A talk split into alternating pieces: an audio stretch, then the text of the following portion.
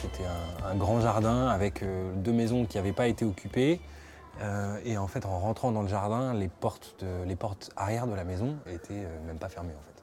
On occupe un lieu dont on n'est pas propriétaire, d'une manière illégale au départ, sous forme de squat, ensuite sous forme de convention précaire négociée avec le propriétaire. Bref, on n'est pas. Enfin, c'est ici, c'est chez personne et du coup, c'est chez tout le monde. C'est un peu la politique du lieu. Il y a une dizaine de, de personnes qui vivent ici et il y a une dizaine de personnes qui viennent travailler régulièrement ici, plus des gens extérieurs qui passent euh, pour répéter ou qui viennent faire euh, des représentations ou qui ont un atelier pour un certain laps de temps.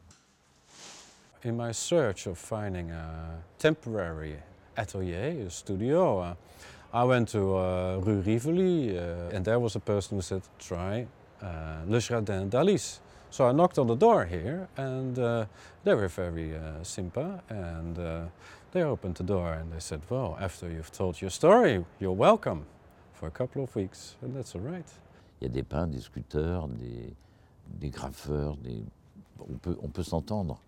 Puisqu'on on a, je pourrais presque dire, quasiment le même fonctionnement. On fait pas que rêver en fait ici. On construit des choses, on, on construit beaucoup de choses. C'est une expérience, un laboratoire de vie collective, de- d'initiative aussi euh, écolo euh, ou juste responsable. Dans ce lieu-là, il y a plein de personnes qui font plein de choses différentes. Donc, euh, comme il y a plein d'activités qui se passent, si on se pose un questionnement, si on a envie euh, de s'ouvrir à quelque chose d'autre, on peut s'ouvrir. Moi, ça m'a permis de, de pouvoir exposer ici, donc de pouvoir montrer mon travail ici, du coup d'avoir des connexions aussi avec d'autres gens à l'extérieur, avec d'autres lieux alternatifs du quartier euh, de la, Chapelle.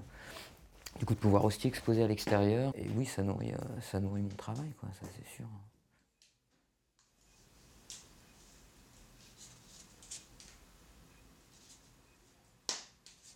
Ce qu'on veut montrer, c'est que euh, les lieux qui sont vides, on peut les mettre à la, disposition de certaines personnes, d'associations, de collectifs, pour les faire vivre, pour euh, les améliorer, pourquoi pas, et puis aussi pour apporter de la vie euh, au quartier, aux voisins. Enfin là, c'est vraiment une démarche citoyenne et mi- militante. Et c'est revendiquer aussi, euh, oui, de ne pas avoir envie de, de payer, de subir cette, cette politique immobilière, des loyers euh, à des prix incroyables.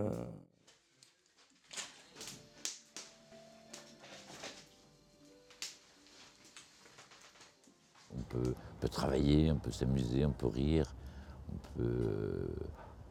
on peut, être libre. C'est peut-être ça aussi l'important. C'est cette forme de liberté qu'apporte ce genre de lieu.